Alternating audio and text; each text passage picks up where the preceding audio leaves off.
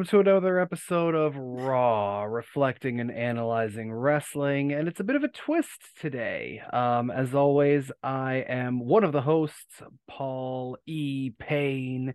And lately, I've been calling myself the Duke of Dreamland and the Sultan of Sleep. But I think this uh, particular card may be a contender to take that title away from me. Uh, but before we get into it a little bit, let me uh, kick it over to my co host to introduce himself. Go ahead, sir. All right. Hello, everybody. My name is Neoplasmic, also known as Kyoto, and I am exhausted after watching this pay per view. Not once, but twice. You watched it twice? I watched it twice because the first time I fell asleep. I it that's okay. So heads up for anybody out there, it has taken uh it has taken us a few days to actually get to this recording because every time I went to watch it, I started to fall asleep. Like just the- straight up I started to. Now, for uh, as as a quick uh uh aside for everyone, we are not uh this particular episode we are not discussing a Monday Night Raw um as we kind of talked about last week uh monday night raw is off because of the dog show or however vince mcmahon dog worded it show, on commentary.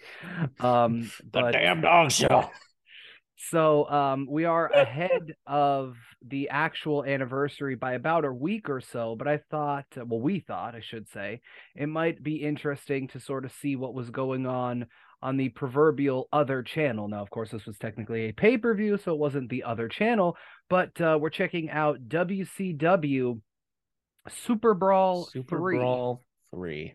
now, again, this is we are a, a- you know a week or two ahead of the actual anniversary of Super Brawl Super Brawl three. So technically, in the timeline, this would take place about a week or two after the next few episodes of of WWF Monday Night Raw that we will cover in the future. But we thought, as a nice little uh, break here in between episodes of Monday Night Raw, this could be a fun little thing. And um, of course, we made that decision before we actually watched the show. We looked at the card, we kind of talked about it, and thought, okay, this could be interesting. This could be interesting. And it turned out to be what it went from interesting to making us into resting, Yes, as in exactly. Exactly. sleep. well, I Um, gotta say, I, I gotta say that the best thing that I liked about this whole thing was uh Jesse the Body Ventura on commentary. He had some good lines. That's about it. I feel like Jesse Ventura on commentary is what Rob Bartlett thinks he is on commentary. Yes, exactly. That's exactly what he thinks he is. I get you. I get you completely on that. Yeah, for sure. Uh, for those of you, of course, following along with our uh, Monday Night Raw rewatch, you will totally get what we mean by that. But oh my goodness! um, now, of course, this uh, Super Brawl three took place from Asheville, North Carolina, the Civic Center, February twenty first, nineteen ninety three. But I did want to back up just slightly. Uh, a few weeks before the card, um, so actually, uh, around the 10th of February, 1993, Bill Watts uh, resigned as vice president of wrestling operations for WCW. Now, I believe when uh, we had the third man, uh, Kevin, on a few weeks ago, we kind of talked about this and how Bill Watts, um, uh, not that he was so instrumental in um helping Ric Flair come back to WCW. Um, but uh, we did, I believe, talk about you know how how Watts was unfortunately uh, let go of his position. Um, and I say Yeah. unfortunately only because you know uh, he he had a lot of good ideas. Um, Yeah. you know, a- allegedly there were some there were some racist comments that he made, but perhaps didn't. It, people spoke differently that's not that's not me you know giving anything a pass or anything. It's just you know uh you hear anybody who who you know talks about you know i mean there are things said on this particular show. Um i heard something that Ric Flair said that that really made Yes, my I did. ears go, "Wow!" I did hear that. I did that hear is that. not something that one would say um you know even in the last say 10 to 15 years uh i'm very surprised that it was said 30 years ago um but just 2 days after that um Ole Anderson was announced as new vice president of wrestling operations for WCW um, and of course, it was said, uh, I believe, again, we talked about it in the episode where uh, Flair lost the loser leaves WWF match um, to Mr. Perfect. I, I made the comment that um, somewhere in there, uh, Flair went down to WCW and basically Ole Anderson looked at him and said, You just lost on TV. What the F good are you to me? Or, or something like that. But on that same day, at that same time, um, Eric Bischoff was announced as the executive producer of all WCW television. And um, Bischoff has spoken about this extensively on his podcast. Uh, I don't know uh, if you listen to that show, um, but he talks because he came from working for Verne Gagne in the AWA. And for a very long time there, um, he was kept completely out of all wrestling related things. And what i mean by that is he was he was the stick man you know he was a, a, an announcer or backstage interviewer or what have you. But every like he didn't know kayfabe or anything like that which i can't use that as as this week's word. I believe i i did that one already. Um but uh he uh he he was like basically kept in the dark of all things uh, kind of wrestling related um, in the sense that um, they would do a lot of pre-taped things uh, back in those days and they would do um, you know days or weeks even of interviews with the wrestlers and basically it would be Verne Gagne would have um all of the the baby faces the good guys come in and he would kind of be on the other side of the room kind of coach them about what they're supposed to say and then they would go over film it with Eric Bischoff and you know cut do whatever but they remained in character the whole time you know and then you know maybe Mhm. either later that day or the next day it would be all the heels the bad guys would come in and you know in terms of what the storylines were were these you know these guys really you know the good guys and bad guys being friends in real life all of that stuff eric bischoff was kept away from a lot of that until he was slow and then anytime you know that he would walk into a room or whatever everybody would be you know zip, top, zip, nope, nope we're not going to say you know whatever because they they they kept him away from from a lot of that um because it was still a very secret uh circle of of you know who could know and and all that sort of stuff back then. So um eventually he got as they say smartened up. And um you know he uh he came uh to to know a little bit more and be a little bit more on the uh, operational side. But one of the things that he was very uh, into when he worked for Verne Gagne was the uh, television production aspect of the of their show. Meaning you know uh camera placements and and local advertising and the sets and you know all that sort of stuff. And so when he got hired by WCW as as he says it a third string or C string announcer second to uh Gordon Solie J- Jim Ross at the time Tony Schiavone and so on um he you know pretty much he flew in for one or two days did basically the same thing down there. Hey you know this is eric bischoff and i'm going to talk to such and such today. And then you know fly home and basically he only worked maybe two days or three days if that a week for them. And then eventually the the job became available. Several people including jim ross who was bill watts's uh, right hand man went for the the job. And it you know basically they all in theory got passed over for Eric Bischoff. Now again on the wrestling side of it, Ole Anderson actually took over for a little while and Eric Bischoff was in charge of producing the TV show. So he didn't know like uh placement of the card or who was going to, you know, who was going to go over meaning win or you know any of that sort of stuff. All he was in charge of was uh let's figure out pyro let's figure out the sets let's figure out um you know the the actual um operations and television production side of things. So this is actually the first major show that he had uh sort of a say in. Obviously they had done like some house shows and you know saturday nights and things like that. But this is actually the first uh show that Eric Bischoff was the actual again didn't wasn't involved in the wrestling stuff and you know booking and and all of that. But this is the first uh Eric Bischoff produced WCW show. Hmm. Well, it kind of makes sense. this is definitely the product of a first time booker.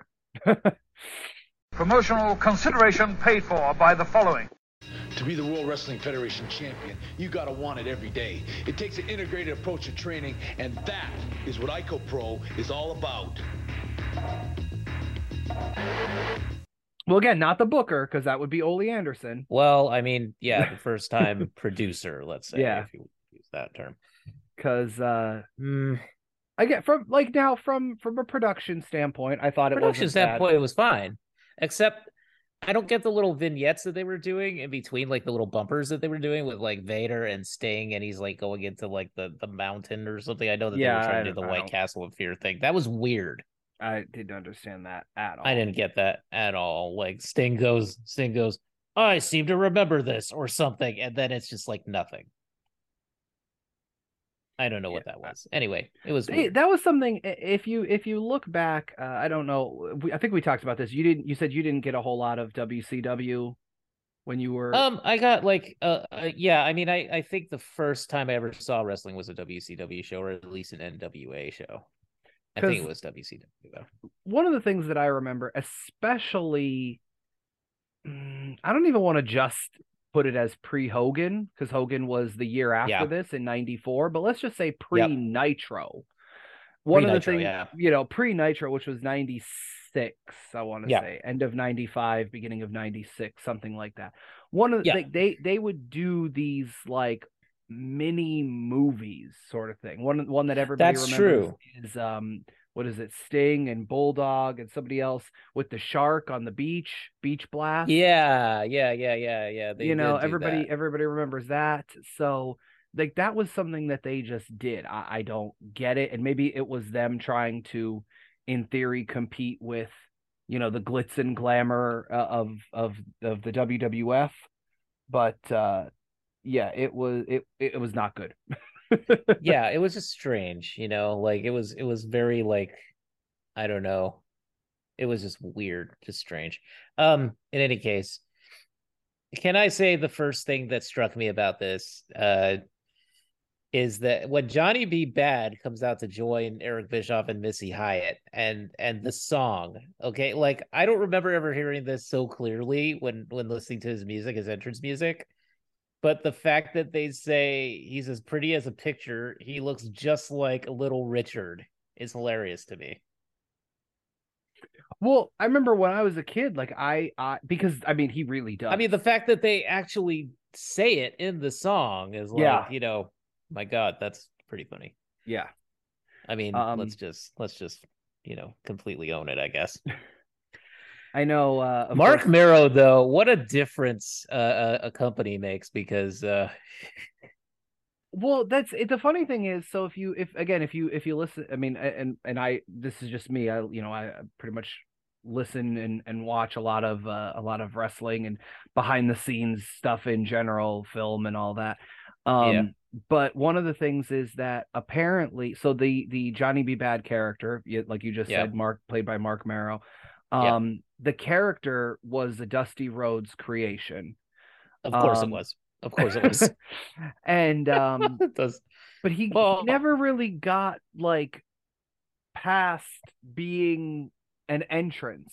That's not to say he wasn't good in the ring, but other than the entrance, the character never necessarily got over. However, there you, you know you hear from from sort of both sides that I that's what cannon thing that he shot.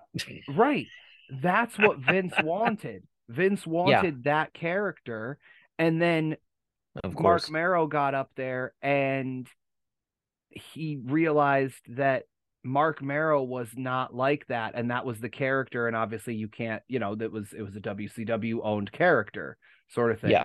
You know, and so then you got the the Mark Mero, like they had to figure out something else for Mark Mero. Yeah. And it just it was not the same, especially once, you know, Definitely was not the same. they especially once they met his then other half,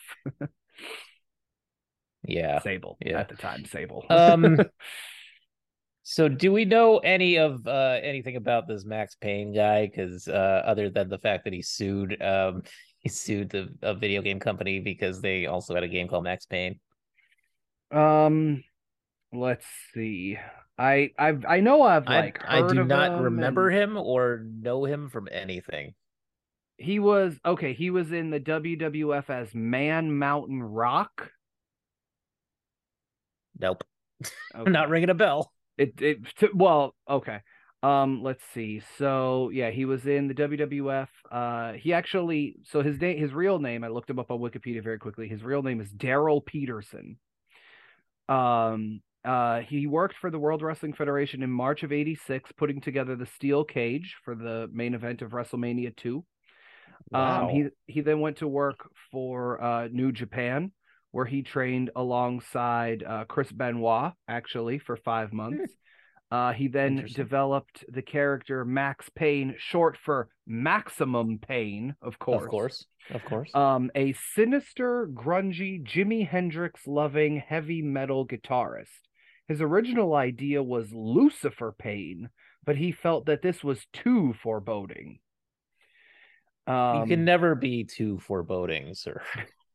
He then used uh, Max Payne, hailing from Hell's Kitchen, New York. Um, he worked for the UWF, the Universal Wrestling Federation, uh, the Continental Wrestling Association, which is basically another way of saying um, Tennessee or Memphis, which is uh, Jeff Jer- or well Jerry Jarrett and Jerry Lawler's uh, promotion.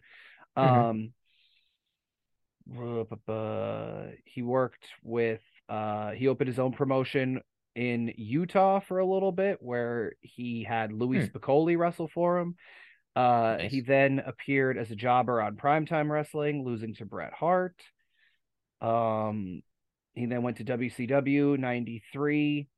Uh, it says World uh, World Championship Wrestling Booker Bill Watts was impressed by Peterson's amateur credentials and hired him in 1993 with Peterson relocating to Marietta, Georgia.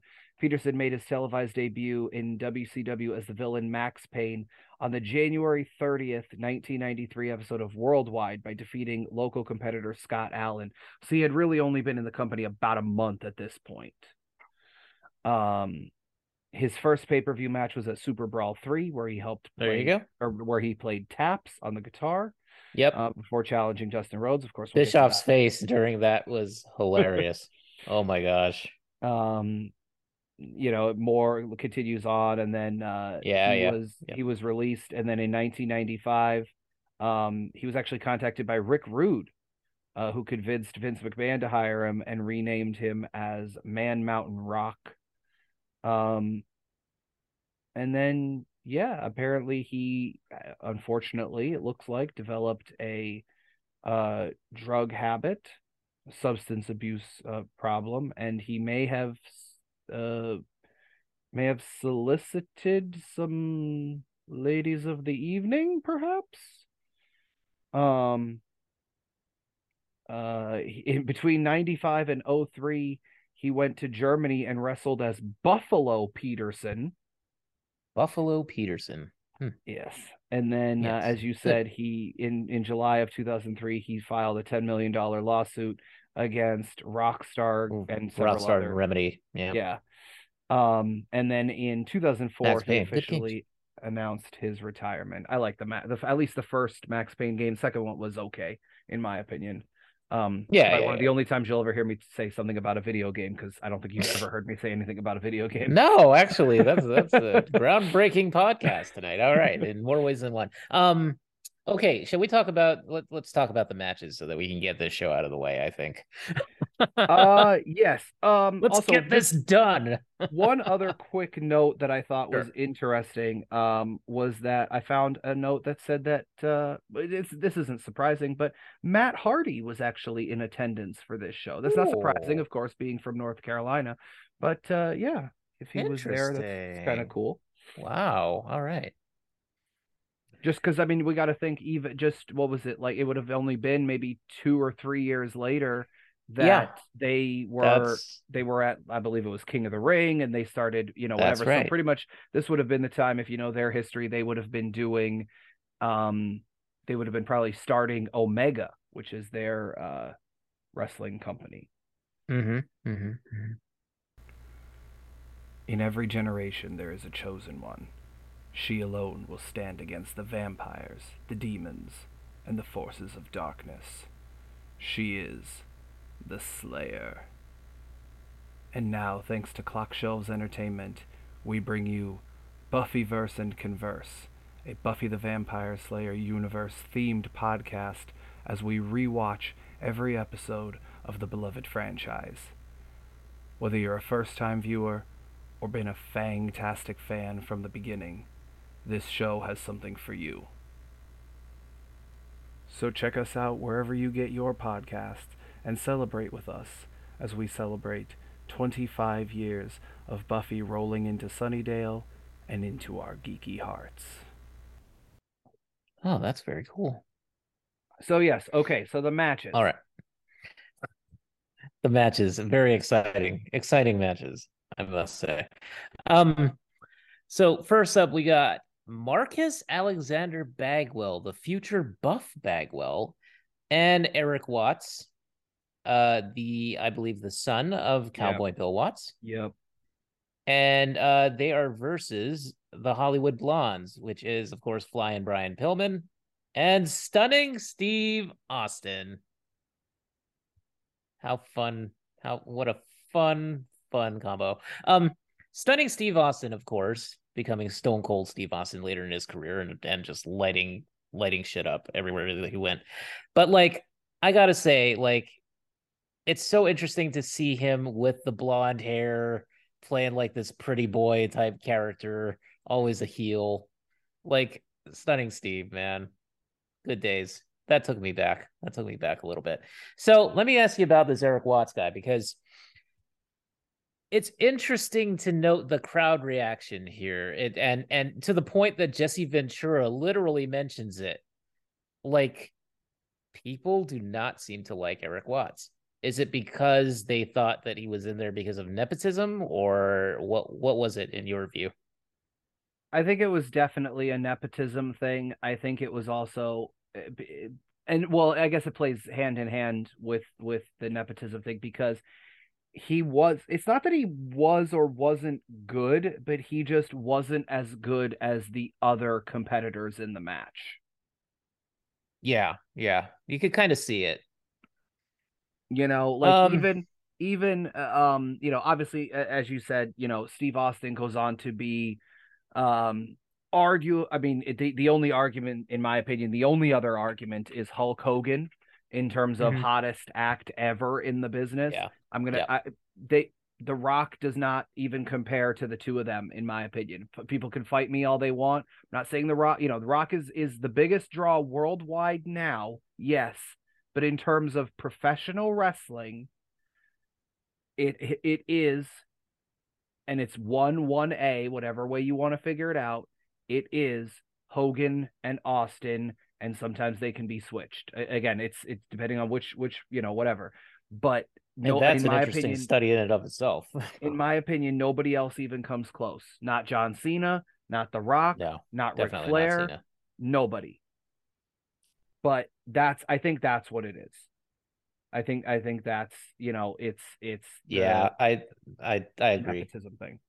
I think it was the nepotism. Um anyway, it was a match that happened. Uh I can't say that I was overly thrilled with how that match went. I, I felt like it was very long and drawn out.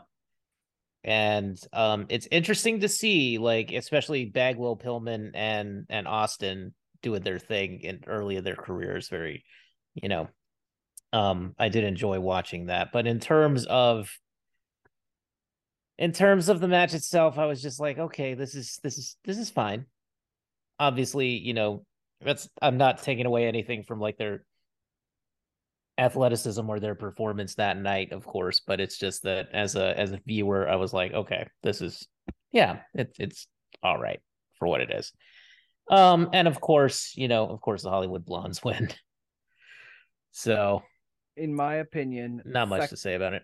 In my opinion, second best match of the card. Okay. Um, very.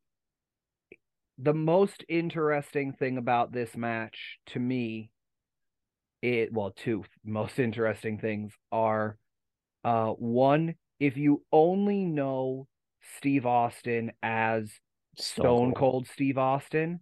The yeah, mean- it's yeah meaning like you never like we uh, Yeah. so on on on the the the previous wrestling podcast i did we actually actually it was kevin that was uh he he kind of picked the topic because we would let the guests pick a, a topic uh, uh, you know if they were going to be on and whatnot and he uh he had us uh watch the kind of it was clips basically of um when austin left wcw and went to ecw before he then went to wwf where he was basically doing his parody of it was what was it Monday Nyquil or whatever he did, um, where he was basically doing his parody of uh, of Stone or of um, Hulk Hogan and whatnot, and um, it's it's interesting to see um, Steve Austin being able to do more. This is like pre injuries Austin. You would like you there are so many moves that you see stunning Steve Austin of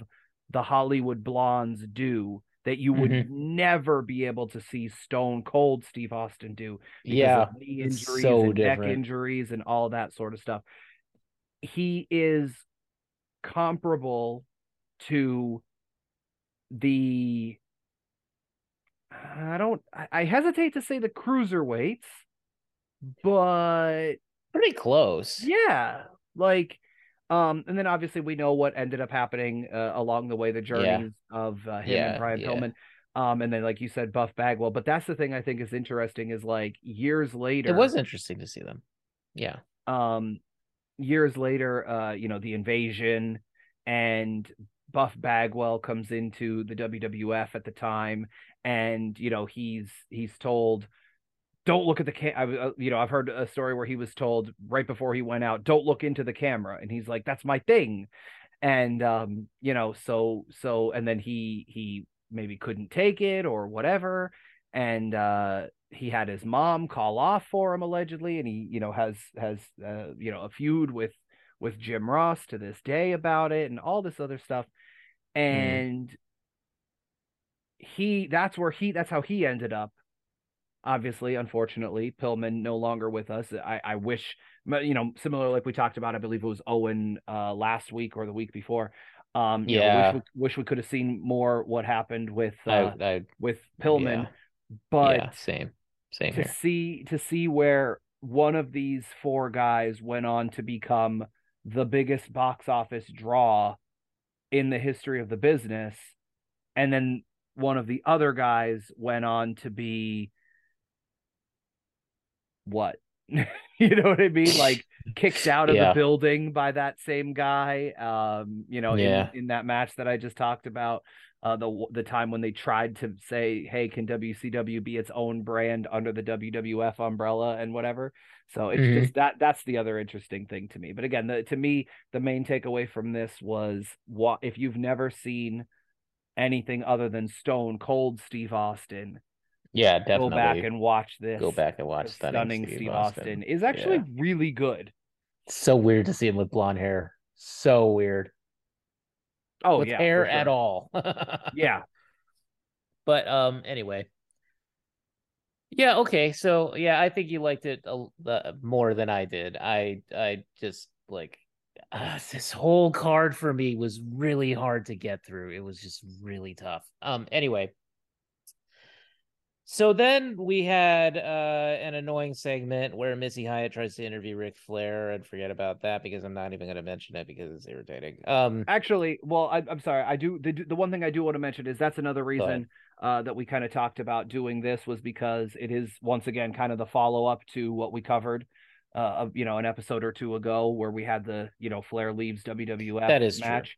So That when we when we saw this and we, we talked about there how I believe he wouldn't get back into the ring until I want to say July or something because of the the uh, non compete like in ring he could still show up.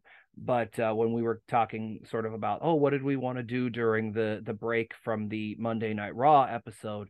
And we i you know we we kind of said like oh maybe let's talk about what's going on on the other channel. And we were like oh this is not only you know an interesting show in terms of it was a pay-per-view happening at the same time but it is actually Ric Flair's um you know return to the company so Mhm.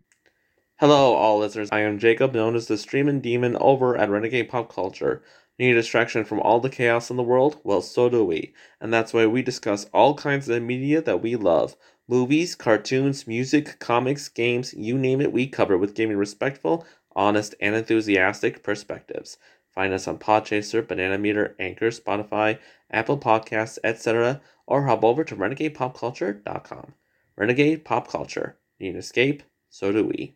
it, that's i mean this that's right I mean, there that's- we saw the, the signs and we saw you know we we heard it whatever at the beginning and people chanting and whatnot but there it was Yeah. like he came There back in the you know finally, yeah. limousine riding and you know wheeling dealing all you know son of a gun all that stuff with his with his security guards, his entourage, and so and three um, women at least Of course. Of course. Of course.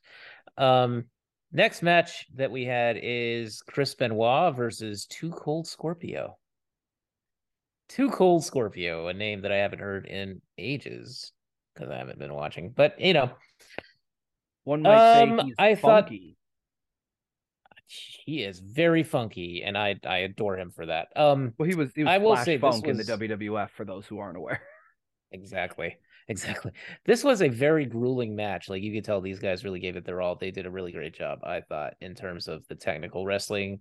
Lots of grappling, lots of high flying, very athletic. Um, as a matter of fact, Shiv- Tony Schiavone calls them athletes, and Jesse Ventura, Jesse Ventura is like, is like, well, every wrestler's an athlete, Schiavone. it was great.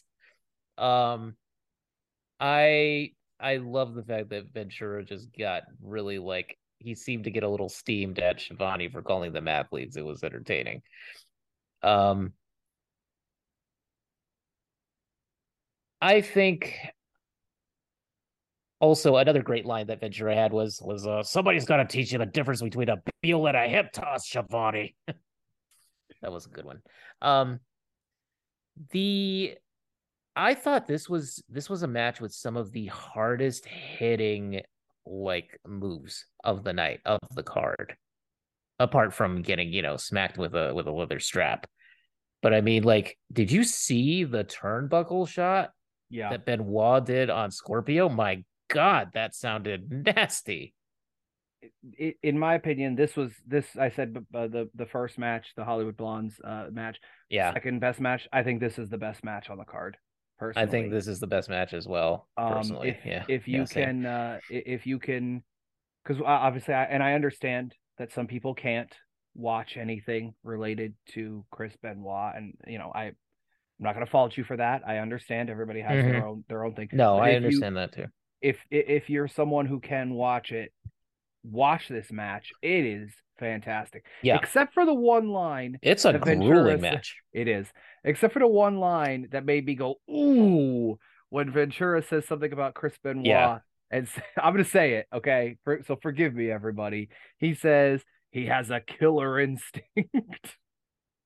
Oh, oh, no. my god! Oh no. I shouldn't laugh. It's terrible. This is a this is a Paul heel turn here. You turned you turned face a week or so ago. I'm turning heel now by laughing at such a terrible line. But oh my god. I got it. You know what was another uh another line that that made me cringe a little was when uh Tony Schiavone at one point tells Jesse Ventura, "Don't talk with ice in your mouth." What? He does. He says it. Like at one point, Ventura's saying something, and he's like giving Schiavone a hard time, and then Schiavone just turns around on him and says, "Don't talk with ice in your mouth." I don't know what that means. Anyway, But yeah, no, I do. I, I think this was now, and you said about like it's a very hard hitting match. Um, you know, Yeah. Benoit was was very much known for, as they say, laying it in. You know, Yeah. not necessarily uh uh, not purposely trying to hurt the person, but also not trying to maybe be as protective, maybe be a little snug, as they a say. bit of a. I mean, yeah, he, you you could tell that some of those some of those uh some of those strikes and some of those blows had some force behind them. Right. But Um, man, Scorpio though, I got to tell you, like I I was very impressed by like all the the jumping spin kicks and everything. Like that dude, just he was yeah, really something, really something, something to watch. Very entertaining. like I said, and they, I said before about the how the the other, you know, the other guys moved, you know, cruiser uh, cruiserweights, you know, and obviously Yeah. uh, Benoit known for a very long time as being a cruiserweight, being a smaller guy and whatnot. But Yeah, um, this match, um, and it's something that WCW became known for later once um once Eric Bischoff did start to take over sort of the actual booking of the of the wrestling side of things, you know, the the Monday Nitro uh, era and things like that, where they would put some of these matches early on to get the crowd into it. You know, that's why you would see your Rey Mysterios, your Dean Malenkos, Juventud Guerreras, and you know all those guys at the beginning of the of the the show, whether it be a you know television show or a pay per view, because what better way to get the crowd, you know, into it and up on their feet right at the beginning than having you know some of the like high flying and and a lot of the technical based stuff and uh you know it's it's kind of shades of that here all the way back in 1993 true, true. Uh, okay, let's move on. Next match, we got Wild Bill Irwin, who comes to the ring with a bullwhip, literally whipping the announcers, whipping the ring announcer, or trying to anyway, and the referee as well. Um, and he's versus, of course, the British Bulldog, Davy Boy Smith. They actually refer to him as Davy Boy Smith. Interesting. Also, come into the ring with different music, which just blows my my my mind in a way. Um, but yeah, I mean, I'm I'm just so not used to seeing Bulldog without his you know patented music. But um, well i believe they said this was his debut his first WCW appearance. yeah um Yeah, and it's it's interesting so in the previous one and this is this is going to be the pw pw of this uh, the pro wrestling parlance with paul if you will um in the previous uh match we had chris benoit and uh uh jesse ventura commented that he trained in stu hart's uh basement the um, dungeon. the Yeah. dungeon yeah i don't i don't think they name checked it as the dungeon but yes I don't think they is- did either. it is it is the dungeon and um obviously davy boy smith uh trained there a little bit but he and uh dynamite kid tom billington learned over in england um and obviously uh davy boy smith related to the hart family chris benoit for a long time was um you know uh often touted as you know one of the people that came from uh the hart dungeon as they call it. And it really was just stu hart's ba- uh, basement. I don't know if if uh you've ever just- yeah. seen vi- you know video footage or anything of of the the dungeon. It's very small um you know not like very short like pretty much i don't know if i'd be able to walk around in there um without you know slouching over. I'm i'm a relatively tall guy um you know but it, it's also very cramped and um i've seen some footage things like that but it's you know it's often it's the legendary Hart dungeon.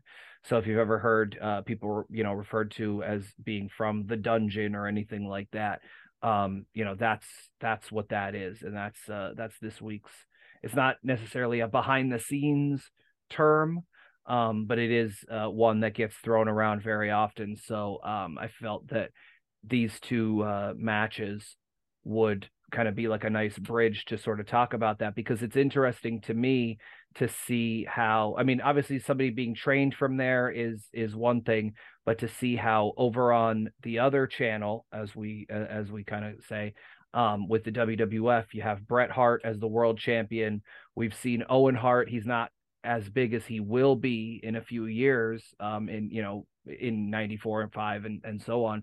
Um but then Davy Boy Smith is basically gone from the company and he's now here in WCW. So it's it, what it, what it actually made me think of is um, whenever you hear the guys from the Kliq, DX, NWO, what have you, and uh, they talked about how when you know uh, Hall and Nash went south, it wasn't so much us versus them; it was Kliq North and Kliq South, and I believe uh, Shawn Michaels at one point says, you know, the Kliq owns this business. And he was referring to the fact that those guys were down south, kind of quote unquote running things, and some of the guys were up north running things. So it's just interesting to see sort of some of the uh, the Hart family members, if you will, because again, we had Brian Pillman earlier, who was in a family member, but he's closest family. Was later included in the Hart fa- uh, the Hart Foundation uh, faction. So we have Brian Pillman and Davy Boy Smith here.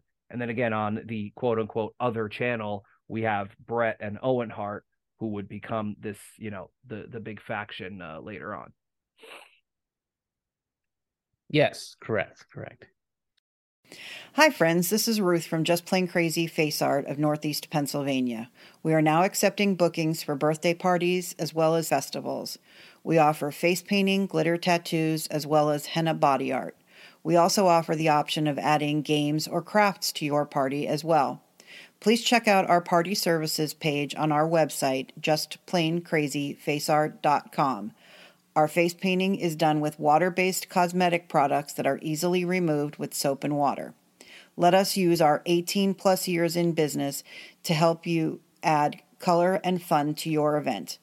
We also have a large network of talented face art friends around the world, so even if we're not local to you, we probably know artists who are. Feel free to contact us to put you in touch with artists in your area. Bill Irwin, by the way, is uh, later known in the WWF as the Goon, the hockey The player, the hockey player uh, wrestler guy during the occupational gimmicks era of the WWF. Yeah, yeah, yeah, yeah, yeah. There you go. There you go. Well, I don't think it's any secret that Bulldog was going to win this match, but um, very, Oh yeah, no. yeah, yeah, of course, on his debut. Uh, What do you think and then he his promo promos, of after? course. Yeah, Yeah, the there we go. promo was awesome, right? He's like, well, at least he he he has a goal in mind. He wants to be the world's heavyweight champion. Challenges Big Van Vader. That could be an interesting contest for sure. he Um, So that sure goes that that, goes back to what we talked about in the previous one, where uh, Brutus the Barber Beefcake didn't have a goal. So I like that he had a goal. yeah, I, I like don't he had like a the- goal. I don't like the fact that he doesn't know the name of the company nor the name of the championship. The world champion heavyweight world's champion heavyweight chip or something. He's like, yeah, that was amazing. That was amazing. Uh, next match that we have is Cactus Jack versus Mr. Wonderful Paul Orndorff. And it is a falls count anywhere match, and it is exactly the kind of match that that Cactus Jack or Mick Foley Oh, built his career match. upon. Yeah, it's a so yeah, hardcore it's a match. hardcore match. That's essentially what it is. You know what though? I have a gotta word say, for that back then. yeah, exactly. It was just falls count anywhere. Um, I gotta say, like Orndorff was in pretty great shape back then. Like he did a he he that was a that was a match. It was a match. Pretty yeah, it wasn't it wasn't bad. It wasn't great. Um, it wasn't I believe- great. I believe I said the phrase uh, last episode, not bad. You know, it was good. Well, Yeah, not bad. And then I'll probably never think about it again. Yeah, yeah, exactly. There were a couple of suplexes over the railing that just made me. oh yeah, when he hits bit. his Like, lower back, like, yeah, "Oh that was, it was actually a really good spot. Yeah. Ooh, that was a good spot. Um, and uh, and interesting that that Orndorff is the is the guy that that does the figure four. Um, and the announcers do pick up on that, and they're like, okay, well, Ric Flair's back. You know, let's have a figure four on the show. Um, Well, did you see when he was towards the Yeah. end? He was doing the Hulk Hogan Yeah. uh, hand cup to the ear He thing. was doing the Hulk Hogan. Yeah, he was. He was. That was entertaining. But yeah, again, it well, was. and of course it ends with with me. Cactus Jack hitting him. It ends with Cactus Jack hitting him with the huge shovel, so hitting him for the win. okay. Let's talk about the Heavenly Bodies versus uh with Jim Cornette uh, versus the Rock and Roll Express. So the Heavenly Bodies, you know, with Jim Cornette as their manager, and there were three guys, right? There's Stan Lane, Tom Pritchard, Doctor Tom Pritchard, by the way, I Dr. think Tom Pritchard. as Schiavone, and uh and beautiful Bobby, Bobby Eaton, um, who we lost fairly recently. Um, it interesting um the uh the the fallout of this match which i'm getting ahead of myself here a little bit but they are facing off against the rock and roll express ricky morton and robert gibson and um jesse the body with this line of mountains should be covered with snow not rednecks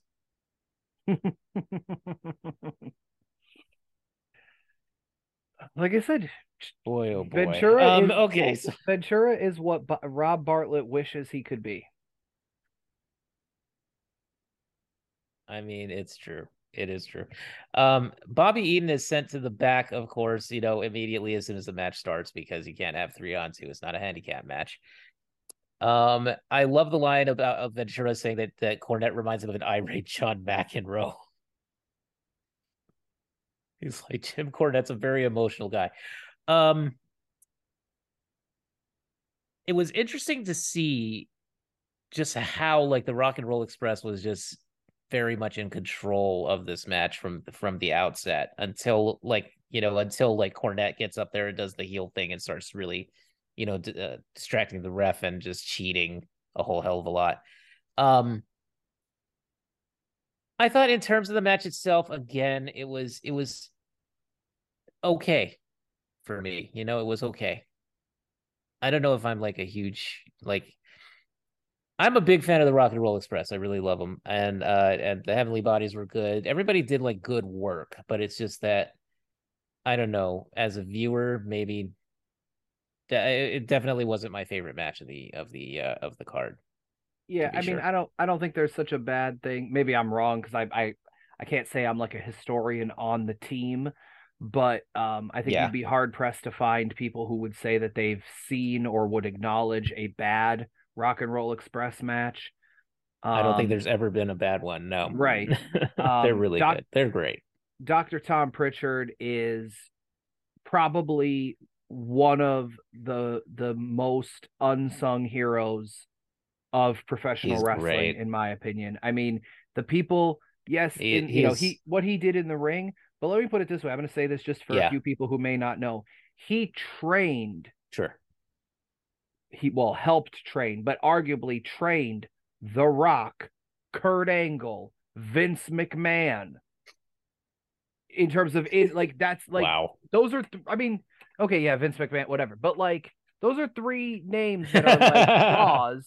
You know what I mean in terms of of professional wrestling, Oh, especially when. Vince was like an in ring competitor back in that time in the late you know late '90s or whatever. Like that's what he used to do. He, uh, you know, he I believe, uh, now co-owns a wrestling school with Glenn Jacobs, aka Kane. Um, hmm and you know he's he's done you know extensive uh, interviews and podcasts and all that stuff but chances are if you have a favorite WWF attitude era star chances are Tom Pritchard had a hand in helping to train them hmm hmm that's i mean that's what like there he is pro again probably one of the most influential people that's influential, just prolific. unsung yeah Yeah, yeah, very unsung. Um, so the interesting thing, like I alluded to before, was that you know you had you had some shenanigans happen because of course Bobby Eaton does come down to the ring. Well, Cornette and and and I think it's I think it's Stan Lane and Cornette. They're uh, distracting the ref, and Eaton jumps off the top rope to try to deliver a a knockout blow to Ricky Morton. But instead, Morton, uh, you know, he dodges, and of course, Eaton hits Pritchard, then causes you know uh, Robert Gibson to come in, make the cover, and of course, the Rock and Roll Express wins. So then it looks like the the heavenly bodies are having a little falling out session in the corner because Eaton's just getting uh you know he's he's he's getting talked talked to by the uh by Stan Lane and um Tom Pritchard.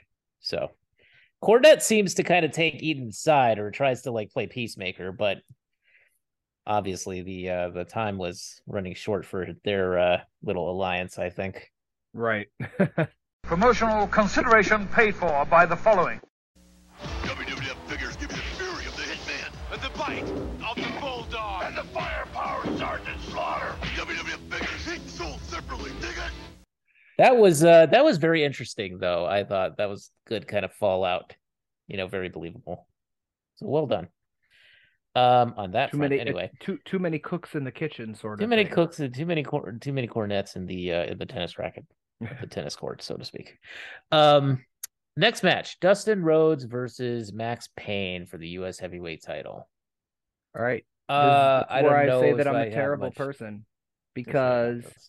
I say this and I like Dustin Rhodes. I think you know do, too. obviously the the the the natural Dustin Rhodes. eh, I'm not so big Mhm. on whatever the kind of early stuff like this. Goldust, fantastic, groundbreaking character. Very Um, much so. Very much his so. his run sort of with Cody in in AEW at the beginning of of AEW. That was great. fantastic. Fantastic. I pretty much I was drifting off to dreamland during this one. I'm sorry. I'm sorry, Dustin It, Rhodes. it you deserve better than that. for but a while. yeah, It went for a while. It felt long. It really did. And then to to have it sort of end the way that it does with with you know obviously they're trying to make Max Payne into this villainous character, this heel character that that can challenge someone like Dustin Rhodes, which I which I do understand, and I don't think that anybody did like a like a horrible job here, but I just think that I I didn't buy that that Max Payne would be a, a credible like you know that he was going to be U.S. heavyweight well, champ. as they as they kept reminding us. So, um, correct me if I'm if I'm wrong in my in my timeline here. So at the beginning of the show, um, he opened up. He being Max Payne, pronouns pal. Yeah, Um, that's a Vince McMahon thing. Pronouns, pal. Um, he uh, he opened up the show playing was the national anthem on guitar. yes, it was the national. yes, And and then somewhere along the line, it could have been then, it could have been a little later. They basically said how he Max Payne was going to be taking on Dustin Rhodes for the Yeah. U.S. Heavyweight Championship only because Ron Simmons Ron Simmons not able to make out. it. Yeah, So Yeah. That's why, because uh, you know, we had said earlier, like, oh, he only debuted a month before, so it's like, wait, why is he getting a, a, a championship shot? Because apparently he was taking over for Ron Simmons somehow, some way. And then at Yeah. another point, he came out and he was talking about himself and his guitar, Norma Jean, um, and he played taps. My favorite part about that was, and I, it just, I, I had to pause it because I was laughing so hard. He's just like giving like it this this what's supposed to be an impassioned promo and then he literally just for like not even three seconds just looks up at the sky and goes mother!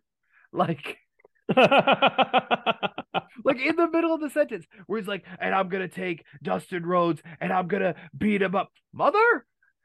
And then he just goes back to doing the promo again. That was a little weird. I think I don't know too much about his character or anything like that, but that was just it. It had me laughing so hard. but then, It's by the, that- again, by the time the match came, I was like, I just don't care. And don't get me wrong, not that I really cared about a lot of them, but like, you know some of like some of them again the the the Hollywood Blondes I like you know several of the people in that Chris Benoit and Two Cold Scorpio I like those performers you know Davy Boy Smith I like that you know I I like Bill Irwin um Cactus Jack I'm a you know a big Mick Foley fan. Um Paul Orndorff you know I could I could take him or leave him. Um and even the Rock and Roll Express and and Tom Pritchard like like we said. And you know Dustin Rhodes I like but I just could not in any way shape or form get into this match even slightly. Same, same. Yeah, so it ends in a disqualification. Max Payne loses, of course, and uh, Dustin Rhodes retains championship, and they have a little tete-a-tete outside the ring after the match, and uh, you know, and Dustin Rhodes pretty much gets the uh, he gets the final word in because he just drop kicks Max Payne in the face with uh, about three referees trying to separate him. So, yeah, that that's the thing that happens. All right. Um, so Flair finally makes his his entrance, makes his grand appearance. Um, has little, you know, he comes, he he does the "I'm back in WCW" promo. Flair is on commentary with uh Jesse Body Ventura and Tony Schiavone for the NWA title match, which is the next match on the card, and that is between the Great Muta, the Great Muta, and Barry Windham. Great Muta and for what it's worth is as of the the NWA Heavyweight Championship. uh Great Muta for what it's worth as of the time of this recording is is or has just uh retired. I think he just retired. Yes, yeah. Yeah, Didn't he? like- he just had his final match. Yeah. So um Great and Buddha is, of course, lives up to his name. legendary, Legendary. for multiple reasons, but Yeah. legendary. Yeah. You know, I think that this was probably my my second favorite match on the card for me personally. Okay. I could see I- that. I think it was because it was a yeah, I mean, like, you know, like I said, I like the in-ring stuff, so I kind of I I enjoyed seeing the uh the the just the tempo of this match and just like the way that Muta just kept working on Windham and just kept that side headlock on. I mean, that was that that was actually a very interesting sort of like I think uh way to play this this match out. Um I think Barry Windham definitely definitely deserved to have that NWA championship at the end. I think he deserved to win it. But Muta really impressed in terms of his uh, his grappling and his just like athleticism and everything like that. And let's talk about the Flair line because I think that that's the one. I think I know which one you're talking about. Um, we don't necessarily have to say it, but I think that it was Let's just let's just say he definitely a line that the first time I watched, I was like, wait a minute, did I hear that correctly? And I had to like go back and rewind it a few times because I was just like, oh wow, this is uh yeah, I don't used- think it was purposeful. I don't know if it was, but I think that Flair was, you know, I I it it it's a, it's a slur. he used the shortened and, form uh, of the word Japanese. Japanese. Yeah. That's I mean that's that's what it is. Like if you, you That's know, what it is. Like it- it's and it's absolutely terrible that it happened. And again, it's not something that I'm like, oh my gosh, let's cancel Ric Flair or any, I mean, you know, for the millions of reasons you could. Um, I'm not I'm not saying that that's that that's what it is or anything. It's just an Yeah. unfortunate thing. I would like to think that he's he's learned, you know, I- I in the think it- 30 years since. I honestly think that it was a, a yeah. I don't think that he intended it as an insult to Muta or any or anyone of of Japanese descent. No. I would hope not. but you know, I think that he was just I, I think he was just kind of like, you know, he was on commentary. He was, you know, he was just kind of going with it. And other than that line, I actually really liked him on commentary and thought that he was quite good. And I liked his banter with Jesse His- Ventura. his comment okay that thank you you brought it up okay good the Mhm. love fest between Yes. him and ventura Yeah. was weird not bad but weird Eh, and the, the thing that got me was I can't liked it. I didn't. I'm not saying I disliked it. It was just weird to me. But the thing that got me, and I can't remember exactly how it was said, but it was said something about um. Oh, uh, either Flair said it first or or Ventura said it first about Flair being able to go 60 minutes, Oh, right? And then well, they call me the 60 minute man, buddy. and then right and then uh because i think i think ventura was like oh flair knows a little bit of something about going you know 60 minutes or whatever. And again that could be a double Oh entendre with regards that to was such championship matches have a 60 minute time limit or you know Such with the ladies. entendre. and Yes, then flair Yes, says they called me the 60 minute man. And then somewhere like maybe it's like two sentences later there's another like double entendre comment and Schiavone just says something about like you know with the something about Flair being with the with with the boys with the big boys or something like that And yes, he says. He says, "Well, well, we we know that we know that uh, the Nature Boy likes the likes the big men or something." yes and then there's just a pause and I have to think and they could Then There's just a did I just have to think that they that they both looked at him because they showed it at one point and Schiavone was sitting in the middle. But I have to think that they were just that they both just turned. They probably stared at him. daggers like, at do Schiavone, you which is pretty realize what you just said? Yeah, Like, yeah. We 'Cause I know that know Flair. We know that the Nature Boy likes the the big moment. boys or something, or or Flair likes the big the big boys or the big guys. Yeah, I and it was just was- it was the it was the, was the perfectly bad timing of being like hilarious. the sentence after a double entendre. it was and so- hilarious. Like I said, I just I wonder if he even knows what he said, Tony Schiavone. I don't think so. but it was. I, I have a hard time.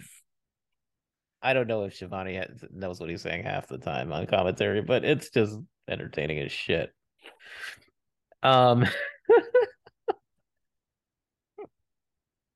Just a reminder that if you are enjoying these episodes but don't necessarily want all of these interruptions and advertisement type breaks, you can get the episodes early and uninterrupted over at Content Club.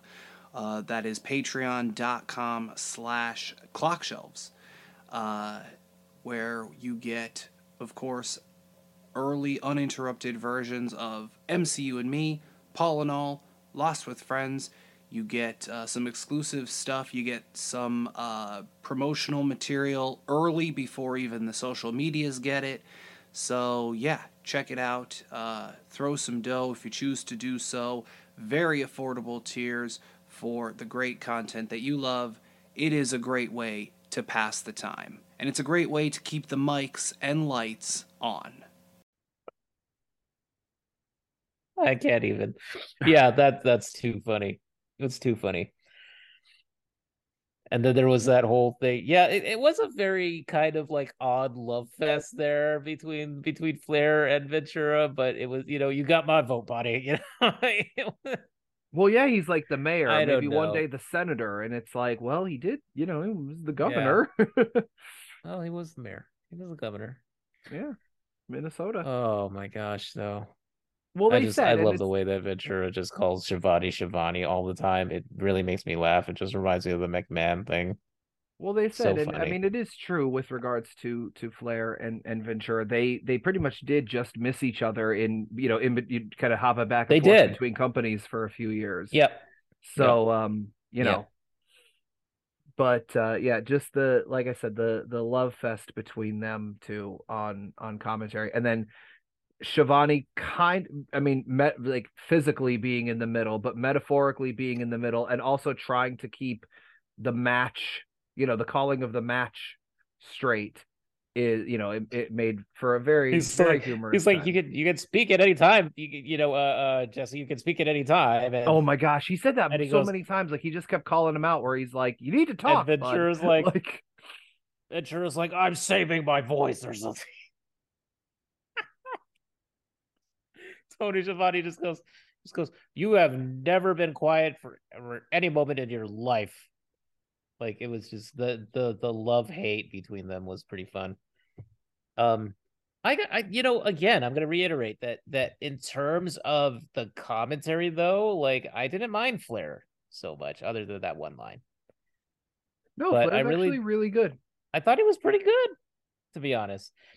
Um, so you know, speaking of the match itself, uh, you know, there's a, a Windham clearly was the guy that they were setting up to win. The audience was behind him and everything like that. Um, Muta was really great though, and I think that Windham's uh, he really impressed me in terms of like the striking. Like, dude, that guy was like he was hitting with some some weight behind those uh those punches and the chops and everything. Um, Well, the unfortunate thing with regards not not I mean obviously yes Windham you know was a, a Yeah. little bit more snug of a wrestler, but the unfortunate thing, and I I know Jim Ross talks about it on on his podcast a lot, the fact that he was one of the people who was very much for um the company putting the championship on the Great Muta, and a lot of people were not necessarily Mhm. for that. And I know you said eh, you know the audience was very much you know wanting Barry Windham to win, and it's it's a very unfortunate thing. It's stereotypical of the South, unfortunately, but it is one of those like yeah, that was very stereotypical. Yeah, yeah you're was- not you're not a yeah. white guy sort of things, you know.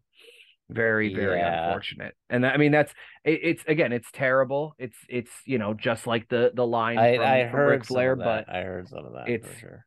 you know we can't we can't change Yeah. that part of the past but we can definitely look back and say it's terrible that that it happened you know But you know what, though, I will say that the Great Muta definitely he proved something with that match because he did a great job.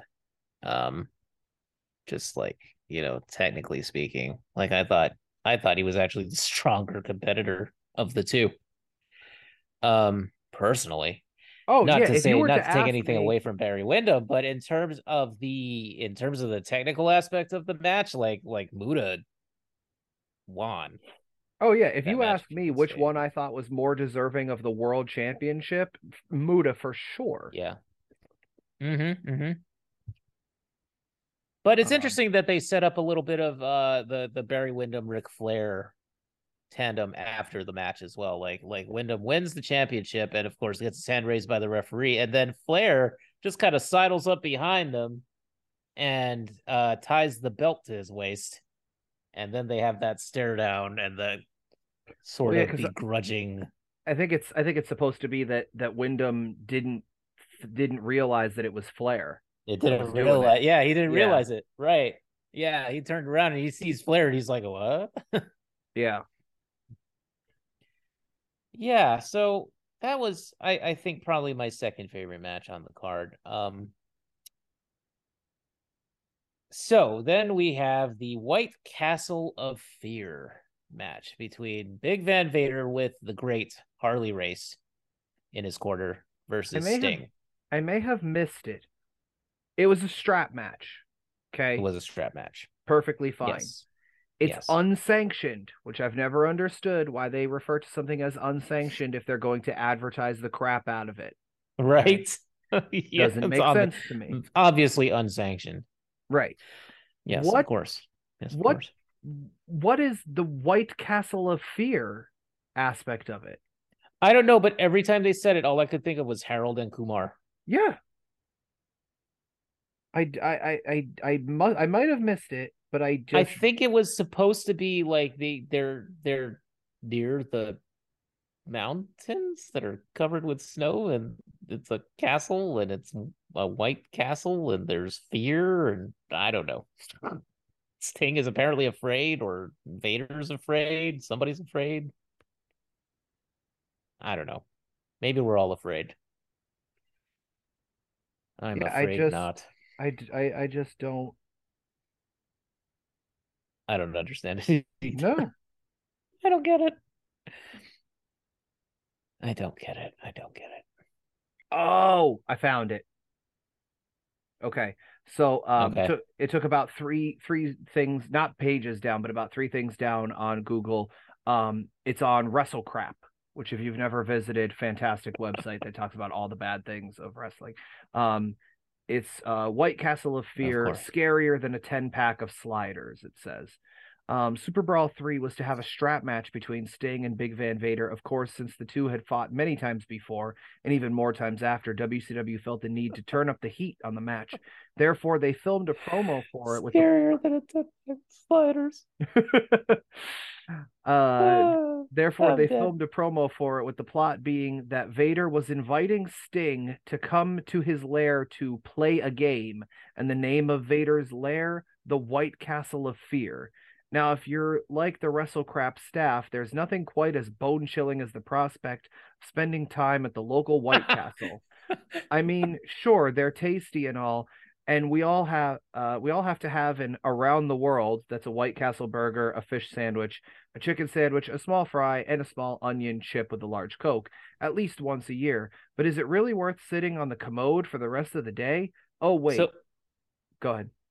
So here's the thing. I have never been to a White Castle ever in my life because I don't know if we even had them back in Hawaii and stuff. So I don't I I've never been. I've ne- I don't I think I was in one or like at least near like drive through maybe like once, but you could definitely get the burgers at like well you should be able to get them at like your Walmart or Yeah, you can get them. Yeah, yeah, yeah. They they sell them, but it's just But that's just the burgers, not necessarily all that other stuff. I guess uh it's a White Castle of fear. Um, and then it says, "Oh wait, Vader's White Castle isn't really a restaurant at all. It's really a castle, and it's really scary. Castle and scary are both in Very scary. So Um, scary. or at least that's what WCW would have us believe. In fact, they were kind enough to sh- uh, ship us this storyboard, and I guess that's where those um The vignettes. those vignettes come from. Is that's what it was? Was I guess Sting supposedly visiting the like Vader's lair, his the White Castle. Yeah. Yeah, I got that. And then it's at the very end, it says, eventually, after all this nonsense, we are treated to some real action. Well, we're actually just treated to even more nonsense as Vader challenges the Stinger to an old fashioned tug of war.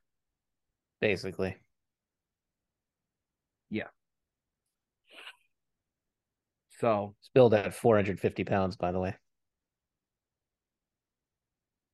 Who, Vader? Vader. Yep, 450 pounds. They kept saying it. I, don't really believe that.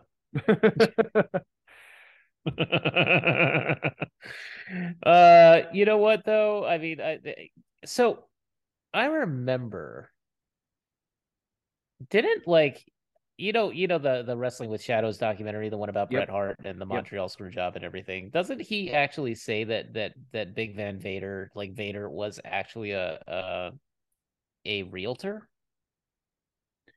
um, he may have been. Um,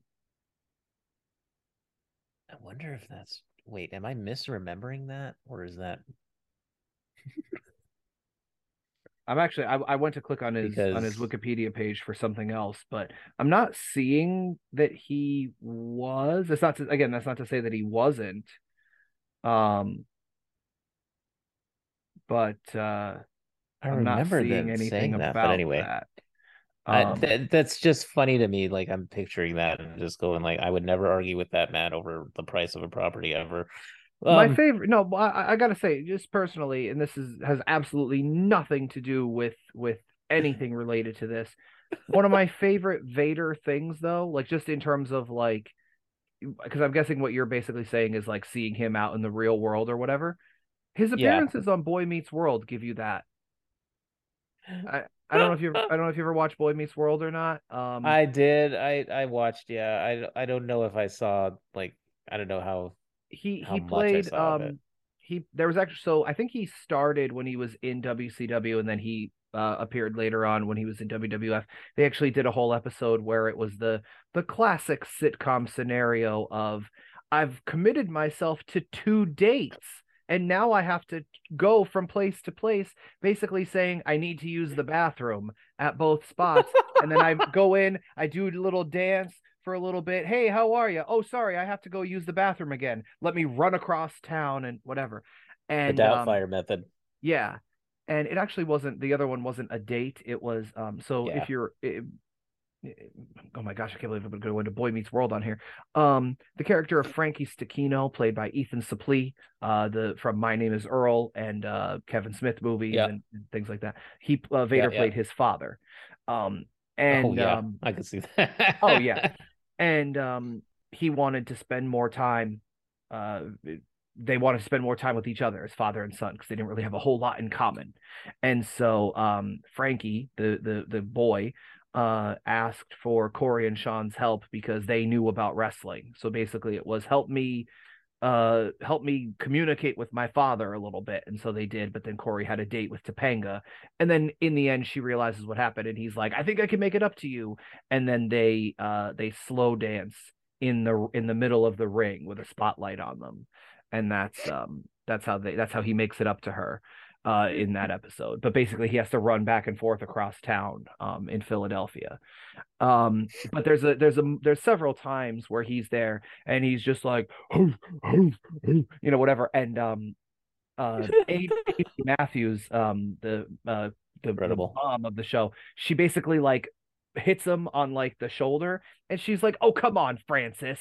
Like like that's his that's his character i mean that's not his real name of course leon but that's his character name is, is francis where she's just like are you gonna drive the kids you know are you gonna are you gonna drive the kids and then go to the pta meeting or not like that's basically what she said and, and he's just like, like truly yes. amazing. He just goes, Yes, Amy, I am. Like, whatever. But it's just like he comes in and he's just like, You listen here, little lady. I'm not going to be taken from you. And then he does like the pose where he does like, think of the Hulk Hogan where he takes the fists that are like to, slightly together and then pulls them apart and then down back again near his belly to pose. And then Yep. that's when she like slaps him. She, Come on, Francis. Like, sort of thing. I tell you, I I love that guy. And So, if you haven't already, uh, go check out on Content Club. One of the bonus episodes we have once a month is a show called Two of Us. It features myself and my father uh, going through some different things in Beatles history. Uh, I know that that may not sound like fun to some people. You may not be a Beatles fan, or maybe you're just a casual fan, or what have you. But we're making some interesting discoveries along the way. Because one of the things that we uh, have with that show is I provide a lot of research and things like that. And my dad, who was alive for a lot of it, but kind of caught up later because it was happening when he was, you know, incredibly young. Uh, but he is one of the biggest Beatles fans I know, one of the biggest Beatles fans you'll probably ever meet if you get the chance to meet him, of course. But we kind of provide it's it's almost like a sports commentary sort of deal where I provide some play by play and he provides the color, meaning he can provide some context and some things because he's read various uh, books, he's seen various interviews, and heard various interviews and all of these things, and he has such a vast knowledge of all things Beatle related. And we're covering some topics that aren't necessarily the major topics when it comes to the Beatles. So if you might be interested, go check it out. It's available on Content Club right now, patreon.com slash clockshelves and it is called two of us and it's us going through the long and winding road of the beatles you know what the thing was? I used to love that like mask that he had in his early days. Like when he would come to the ring and he had that mask on that looked kind of like, you know, it was kind of like it was kind of Darth Vader-y, or at least like Oh, okay. You're talking the like the big headpiece thing. the big headpiece thing that he had. Yeah. Okay. I thought you were talking that, was- like red mask that didn't Not the red mask. No, no, no, no, no, no. Oh, The uh the actual the headpiece, the whole thing. Yeah. Yeah, that was really cool. I like um that. He is accompanied, of course, by Harley Race here. Harley Um, Race, yep. and one of the things I believe uh I've uh, I believe I especially heard it during um an episode of Jim Ross's podcast. He said that uh Harley Race was kind of put with Vader to kind of keep Vader in line because one of the one of the problems that Vader had was that um well notoriously he did not ever wash his gear. So pretty much his stuff stank all the time and WCW guys will tell you that. WWF guys will tell you that his his gear stank. and you know he baby. he not that he necessarily had like a problem with like drugs or or you know women or anything like that but he just he kind of rubbed some people the wrong way and so harley race was sort of put with him to not just be his manager on screen but kind of keep him in line in you know in real life as well where I, I I don't know why I find that hilarious. what that his gear stank or No, that Harley Race had to like be there to like get like wash your gear, Vader. oh man. That is but uh yeah so that that it's it's just upsetting to me in a way because like Vader definitely had more potential than he ever got credit for obviously when he when he later went to the WWF he kind of got sandbagged a little bit because yeah. you know he allegedly uh didn't work with Shawn Michaels well enough and Shawn wasn't in the best place then and he admits that more than anybody. Um but the other thing that's Yeah. really disappointing is Sting. And let me elaborate on that because I know how that sentence sounds. Sting Okay. is probably one of the best to ever do it Yeah. but Sting was never the guy. He was never the draw. And it's a real shame because he deserved to be that. And what I mean is, and I Mhm. mean this as no disrespect to Ric Flair. I've I've said it on this show. I've said it in my personal life. I'll say it to pretty much anybody that asks me who is the best to ever do it. I would say Ric Flair, probably very closely followed by Shawn Michaels. Some might argue Shawn Michaels better. And I'm saying that, and neither of them are even my favorite wrestler ever. But I there's to me, there's a difference between my favorite and the best. Okay. And I think that Yeah. Flair is arguably the best to ever do it. Flair did not we talked about this, I believe, when Kevin was on. Flair couldn't draw for WCW. Like they didn't make it big until Hogan came in. Right? Remember, I, Mhm, I mhm. believe I said that when when Kevin was on. I said like they don't Yeah. They don't, Yeah. you know, whatever. And that's just unfortunately that's what it is. And then later on, um, and now if realistically, if Flair couldn't draw, Sting couldn't draw. You know what I mean? He couldn't he couldn't get money in. I mean, it- enough money, like meaning to Mhm, to be able mhm. to compete on the level of WWF. That's what I mean by that. I'm not saying they didn't make money or anything like that, but well, actually, technically they did. Yeah, correct. But um, but I mean in terms of of uh being able to to compete with the WWF at that level. And then even later on, when- Yes. when, Hogan, you know, turned, you know, NWO and Sting became the Crow and all of these things.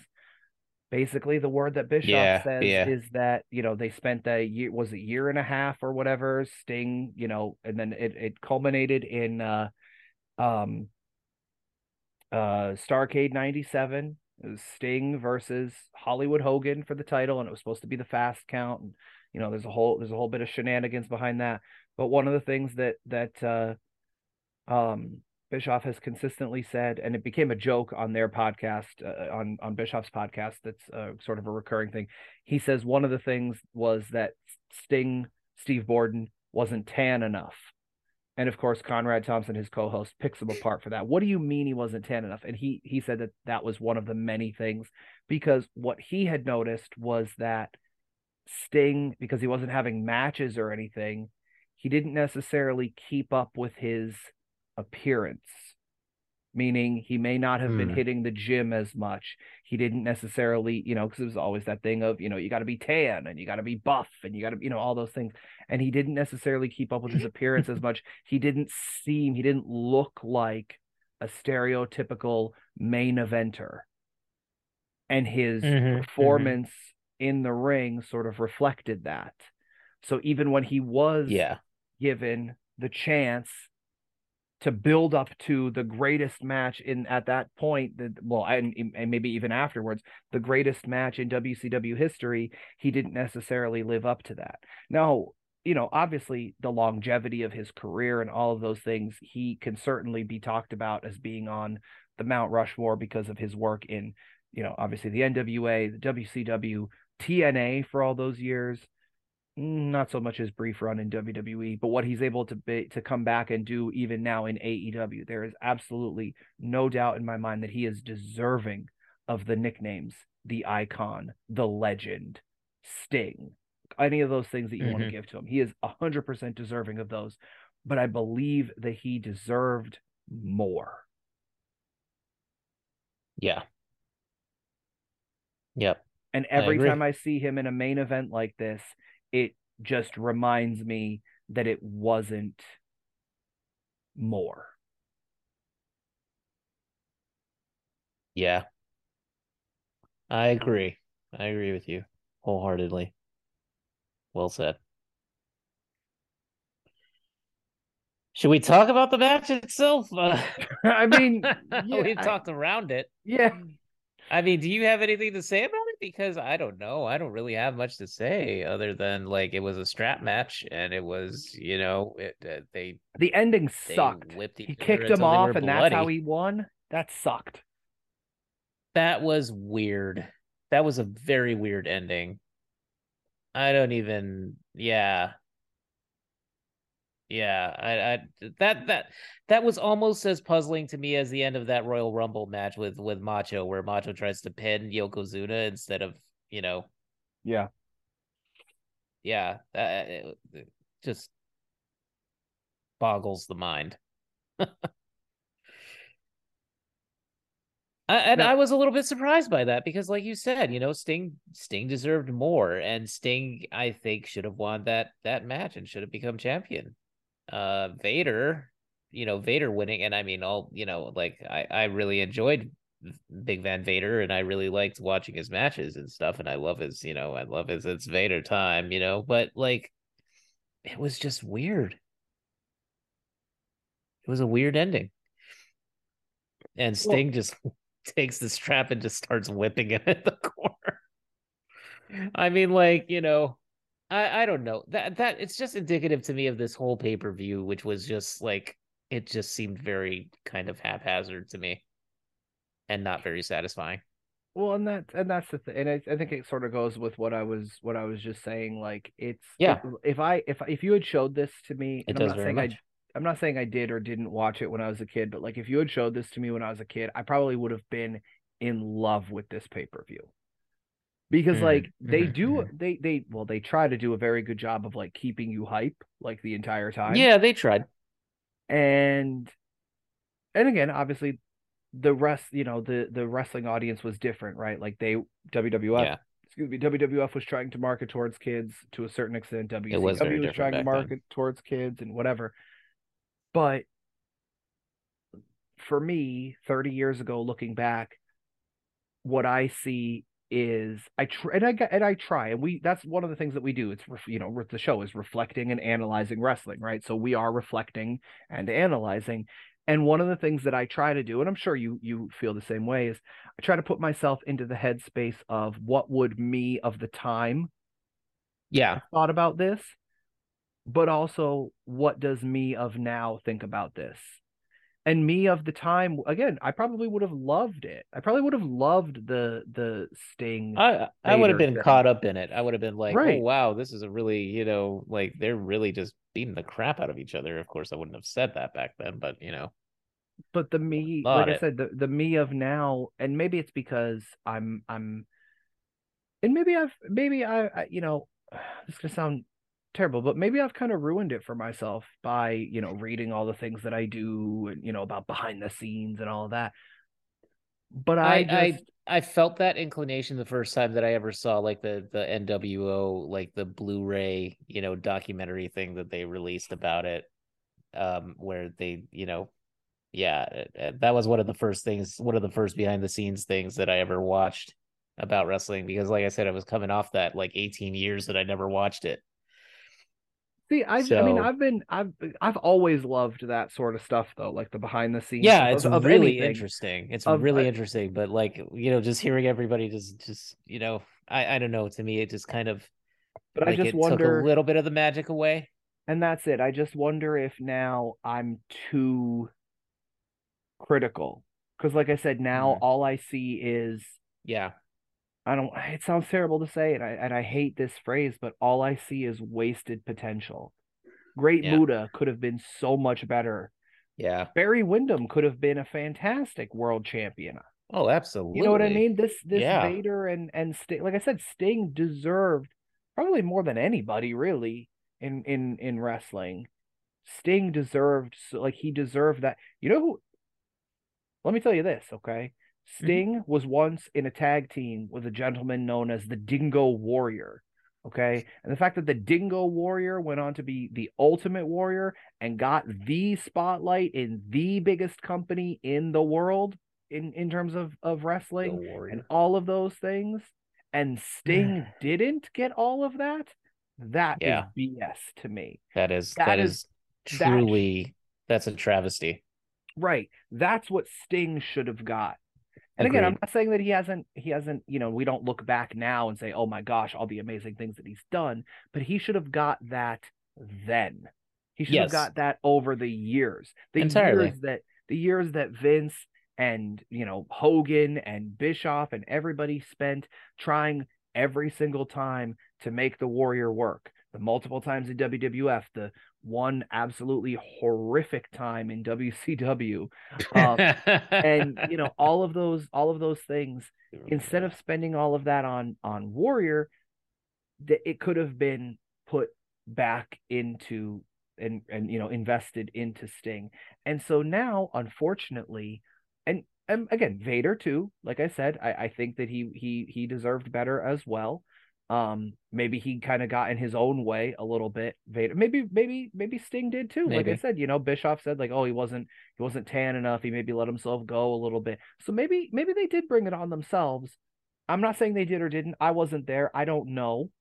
You know what i mean? I only know what i hear from from stories and you know second or or or you know sometimes firsthand knowledge but as we know there's always three versions there's your version my version and the truth right so there's Mhm. there's three versions to every story so i i only hear and and read the stories that i hear and read but I think that they and amongst others on this card deserved better than than this as I reflect and analyze looking back on it.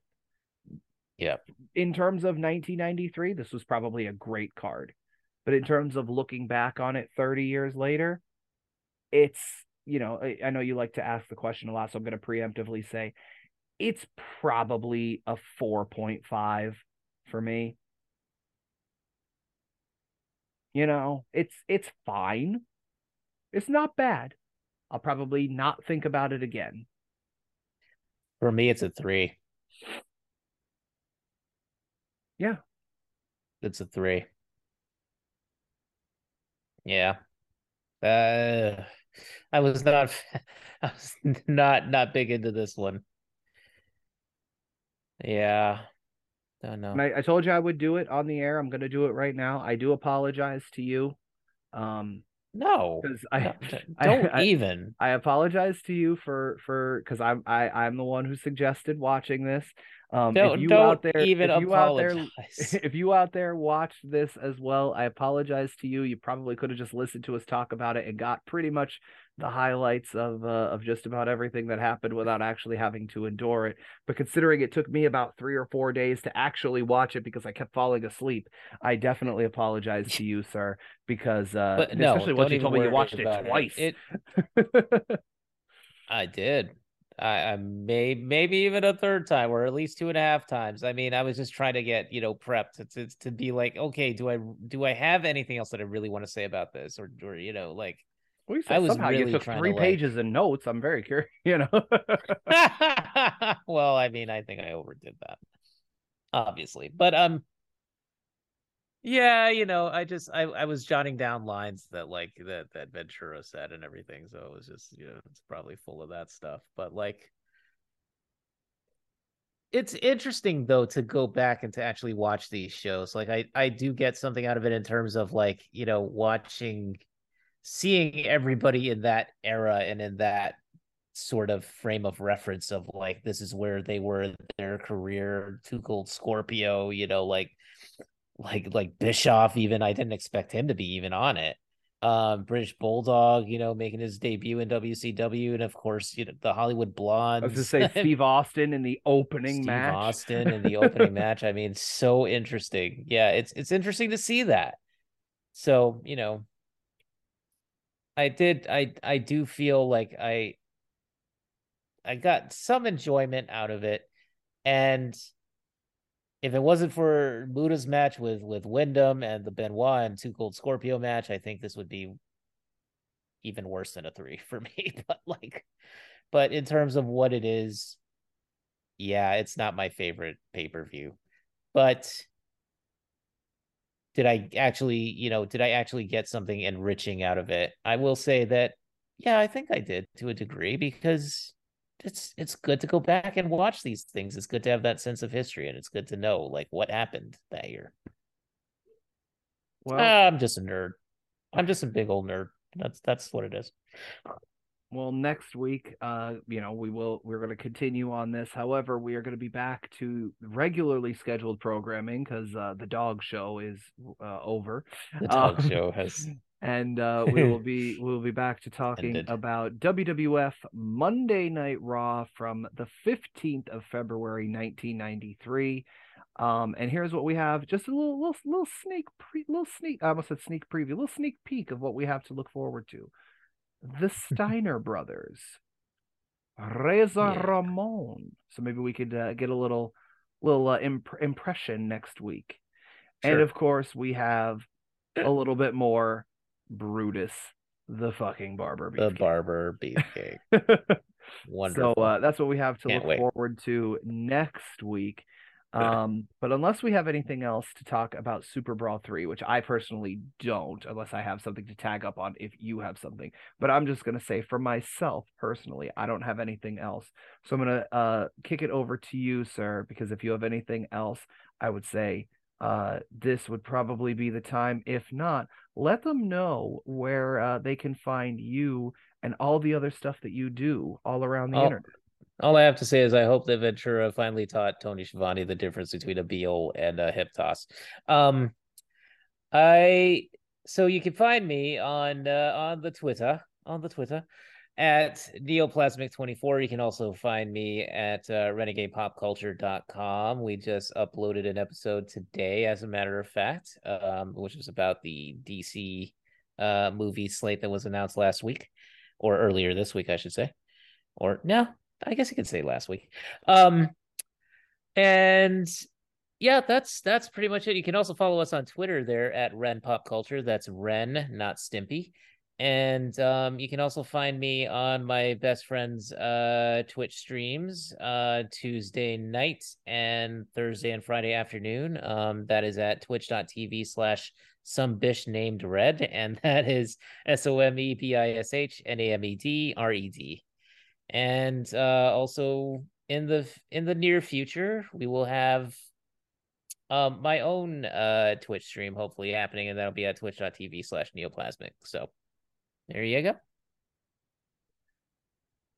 Uh, for me, of course, I'm on Twitter and Instagram at JPGRB. Um, for all of my creative stuff, you can follow Clock Shelves on Facebook, Twitter, and Instagram. That's C L O C K S H E L V E S. Now, I'm assuming if you got this far into the episode, you are aware, um, because we forgot to say it at the top like we normally do. This is actually a podcast co-production between Mhm. Renegade Pop Culture and uh, Clock Shelves Entertainment. So, um, definitely want to give uh from from my side to your side and your side to my side we want to give a, a nice shout out to uh, our our collaborators there between uh, both um sides Absolutely. of the of the fence of course renegade pop culture and clock shelves entertainment. So make sure you go follow those accounts follow the people that are involved in those accounts which are probably often retweeting and replying and liking all of those things.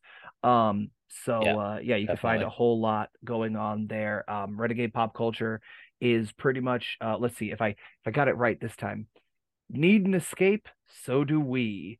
Uh did i get it right that time You got it. All right, I messed it up the one time, and I'm self conscious about it every time now. Um, but Oh, yeah, you're fine. They, they do. they'll, Um, they'll see it in the logo. they do uh uh film related stuff anime stuff video game stuff um and so on uh and clock shelves entertainment does uh we do a lot of rewatch stuff kind of like this um we do uh a lot of um we do obviously we co-produce this show um we rewatch uh some Buffy. We're doing the Marvel Cinematic Universe, and you know I, I actually do a, a show uh, on my own called Paul and All, where it's myself talking with anyone and everyone about anything and everything. As I as I say, no topic is too small here on our show, Paul and All. So um, you can definitely go check that out. Once again, uh, Clock Shelves on Facebook, Twitter, and Instagram. That's C L O C K S H E L V E S. So check out all the things that we do. Check us out next time as we are going to be talking about Monday Night Raw from February 15th, 1993, featuring some of your favorite new generation era stars from the WWF. Um, and hear us uh, one more time, and hopefully many more times, reflecting and analyzing wrestling raw a co-production between Renegade Pop Culture and Clock Shelves Entertainment. Thank you everyone for listening and have a good rest of your time. Thanks, everybody. See ya.